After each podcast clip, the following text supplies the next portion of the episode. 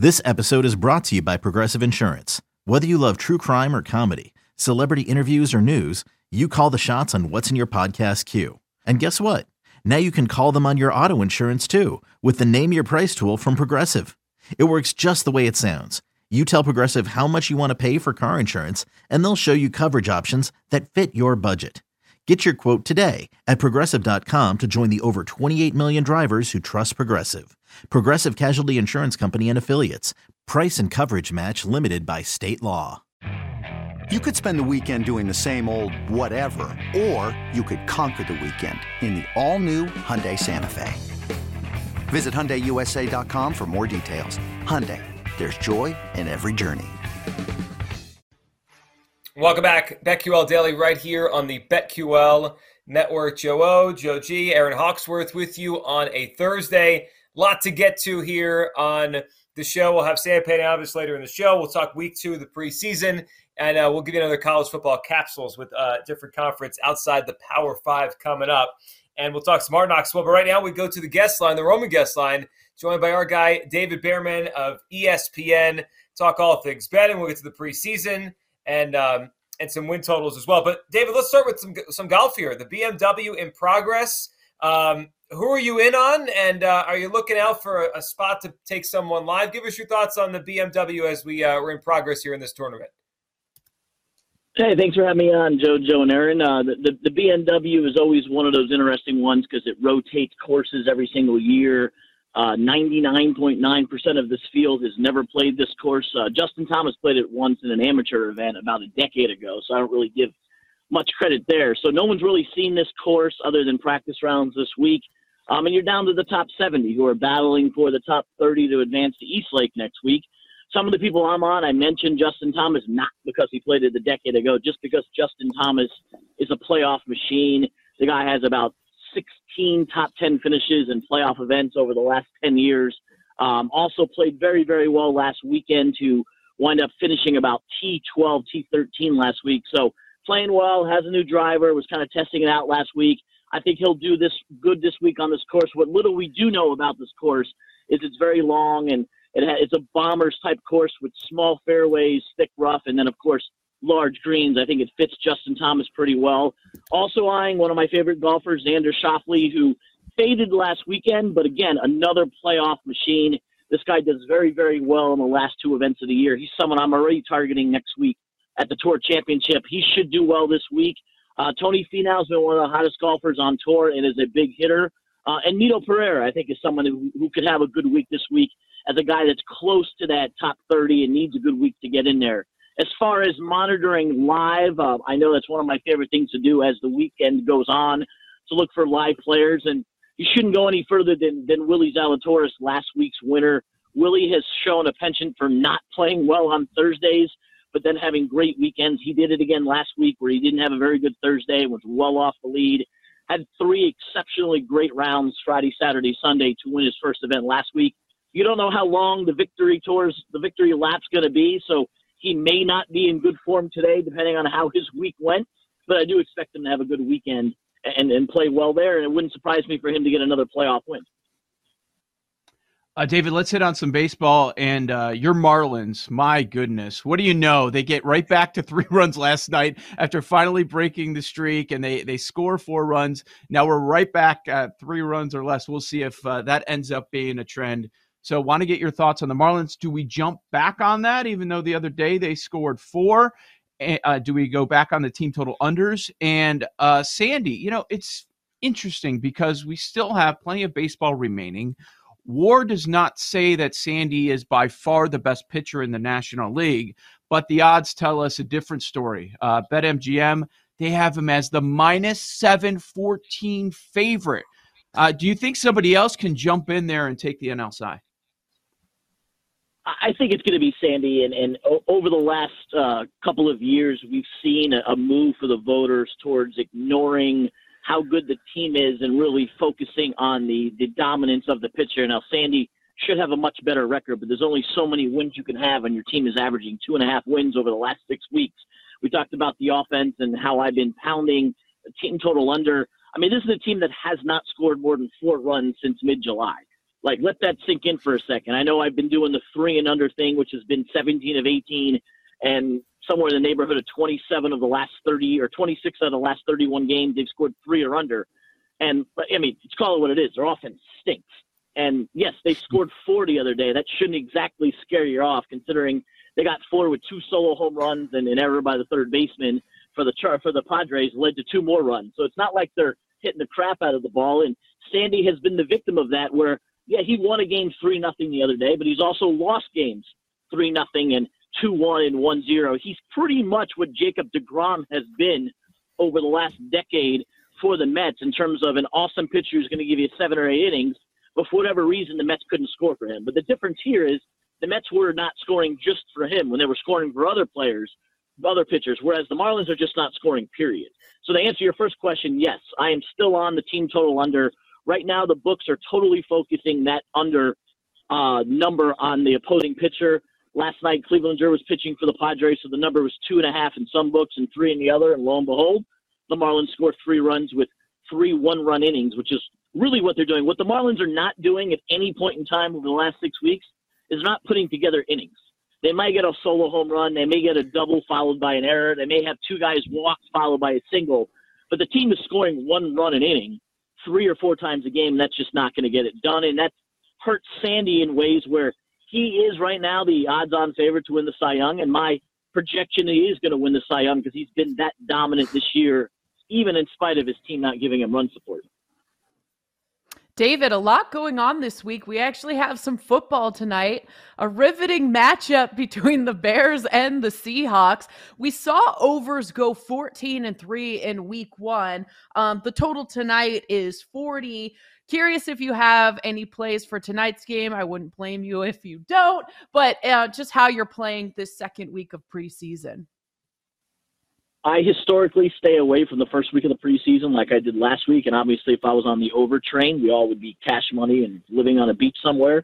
Um, it, it actually was surprising to see the overs do that well when you consider who didn't play in week one. As far as tonight's game, I mean, throughout the record books when the Seahawks and Bears meet in the preseason, um, you're not even getting, uh, you know, the, the Seahawks quarterback out with COVID. So you really don't know what you're going to get. And I think the big thing if you're betting the preseason is to look at, you know, I, I would personally wait to see when the rosters are announced and the starting lineups are announced. For instance, last week, obviously I'm monitoring the Miami Dolphins closely, and about an hour before game time, I find out that the entire roster wasn't playing that night. So had I been playing the Dolphins, which I didn't play last week, I would have picked the under, and lo and behold, the score was about 25-24, and you would have lost that one. So you got to lean towards the overs because of what's happening. But when I look at the rosters and the starting lineups, nothing about them tells me that these games are going to go over which may be a double edged sword because you look at it where it's not just we're all focusing on the offensive players who are out, the quarterbacks, running backs, receivers.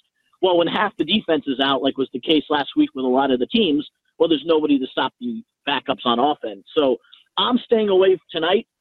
I might hop in this weekend if I find a couple of games where I think there's an edge with who's playing. But these are not games that I'm going to jump on early in the week. I am doing the opposite of what I do in the regular season when I jump on lines Monday and Tuesday for the preseason, I'm going to wait and see who's playing because you know it's hard to make a bet. We know who's playing.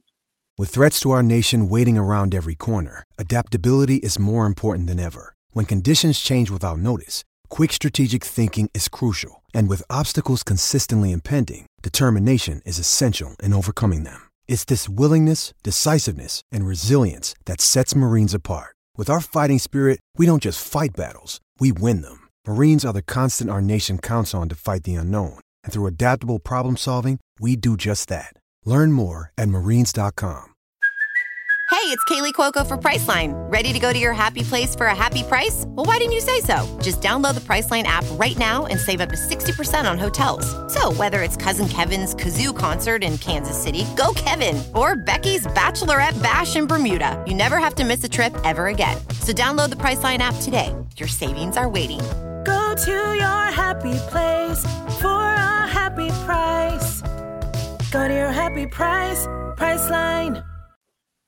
David, let's talk about the NFL regular season. We're three weeks away from opening night. Rams at the Bills, or excuse me, Bills at the Rams opening night. Three weeks from today. Any team uh, futures or awards you're on? Let's talk some futures here. Give us a, a player or two you're looking at. Maybe it's kind of come to you this summer. Maybe you put it in already that you're looking at, whether teams or awards you're eyeing up. Sure, there, there are three win totals I've already taken. Um, not going to be surprised to know that I love the Chicago Bears under six and a half. I still haven't figured out why that line is six and a half. I bet it last year and won it. I bet it the year before and won it, and the number is still too high. Uh, all due respect to Justin Fields, who might have a lot of talent that we're not going to see because his offensive line is absolutely garbage, and his his weapons are just not there. I mean, you're going to throw the ball at Mooney so many times. So I think the Bears are going to struggle. I looked at their schedule. It's not the hardest schedule in the world, but I just don't see seven wins on that schedule. I do see six winnable games. They'd have to go six and zero oh in all of those, which they're not going to do. Uh, so I like the Bears under six and a half. It's moved a little bit, but I got it a few weeks ago.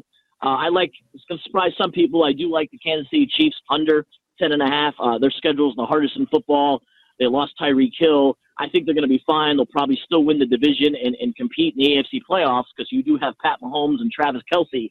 But that is a very tough schedule when you're facing the toughest division in football twice. You're facing the entire NFC West, which is probably the second best division in football. Then you've got your first place, other first place teams in the AFC, like the Bengals, the Bills, and the Titans. And that extra 17th game, oh, by the way, is Tom Brady and the Bucs. So that's a very tough schedule. So I see them going under. Uh, one little kind of long shot that I'm going to play this this year is, is, is the Las Vegas Raiders. I think their win total at nine and a half is about right, but they're plus six to six fifty to win the AFC West. And yes, I do not think they're going to win the AFC West, but I'm playing the same philosophy I played last year at this time when I saw the Arizona Cardinals at plus six fifty and Seattle slash the Rams at about even money, thinking that gap was way too big. If you look at the really, really challenging AFC West, the Chiefs are plus 130 and the Raiders are plus 650, and that gap is not $5. So, whereas I don't necessarily think the Raiders will win the division, I do think the Chiefs have a very hard schedule and that at plus 650, there's value there. And if they do, if they go on and do win the division, 33 to 1 on Derek Carr is not the worst play in the world, and I put a little little sprinkle on that as well. So a little bit too much Raider love here, not a, not surprisingly, but I do think there's value yeah. because of how hard that division is. You're not alone on that. And also, uh, an area you're not alone is uh, being a Dolphins fan. We tend to have a lot of Dolphins fans on this show, and many of them very positive going into the 2022 season. Uh, it's fascinating that across most sports books that they view the Patriots and the Dolphins as the same. Win total eight and a half. They're just locked in as the second favorite, around plus 450, plus 500 to win the division. Are you as positive as some of the other Dolphins fans we've spoken to going into this season? And how do you handicap the AFC East? Unfortunately, I am, and you could call that every single August. The Dolphins are probably Dolphin fans are the most optimistic on the planet, and it's burned us for about 20 consecutive seasons. Uh, but it is what it is. You have more weapons this year than you've had in the last 15 years. You have a quarterback that should be good, that hopefully will be good with a new head coach uh, we're, we're optimistic. We're excited. I think getting Tyreek Hill, Raheem Mostert, and, and, you know a second year out of Jaylen Waddle, and and you have the weapons with Mike Gesicki the tight end position, with a, with a, a, a coach that did very very well in San Francisco as an offensive mind. You're finally giving two of the weapons and the, and the coaching that he needs. Uh, am optimistic, and quite frankly, Joe, one of the bets I took uh, at, at when I was in New Jersey when I got to shop for a whole bunch of different books is I saw one book actually had um, exact placement of the divisions. And if I look at the eight divisions, there's only one to me that sticks out as being what I feel obvious, and it's Bills, Dolphins, Pats, Jets. Uh, so I did take that at about six to one to be the exact finish. I think the Dolphins are better than the Patriots. They also swept the Patriots last year. Uh, Tua is undefeated versus Mac Jones last year, three and one over the last four or last two seasons. I think they're a better team. The only thing that obviously worries you about the Patriots is they have Bill Belichick, but that can only take you so far with with the talent on that team. I think is not deep, and I don't think it's that good. And then we obviously have the Jets as the the worst team in the division. I don't think that's going to change. They might be better, but if I had a handicap it, I would put it at Bills 11, 12 wins, Dolphins 9 to 10 wins, Patriots 6 to 8 wins, and, and the Jets 4 to 6 wins is how I'm handicapping that division. David LeBron just became the highest paid player, agreeing to that two year, $97 million extension. You were mentioning optimism. Are, are you going to be optimistic about the Lakers with this extension? And it appears that maybe they will try to get Kyrie now. I think the Lakers, I mean, it's hard to have a worse season than they had last year with the talent they have. And if Anthony um, Davis is, is, is healthy and LeBron stays healthy, obviously both of them had issues last year. Um, I do think they will be better than they were last year. And you look at their win total at 45 and a half, and I know it's fool's gold sometimes to look at these these star-laden teams and think they're automatically going to be good. You saw with the Lakers and the Nets last year failing to meet expectations. Um, but but it, you know, if I had to pick Lakers over under, I would pick over 45 and a half. Uh, they have the talent, especially if they go get Kyrie. So that would be my bet on them. Uh, I would be more optimistic than pessimistic, but we've been fooled before, as we saw last year. And um, you know, LeBron is older. Like, you know, I hope he's okay with that ninety something million dollars. But um, it, it is a team that should be better than they were last year, and I do see them maybe not winning the title, but but contending in some caliber.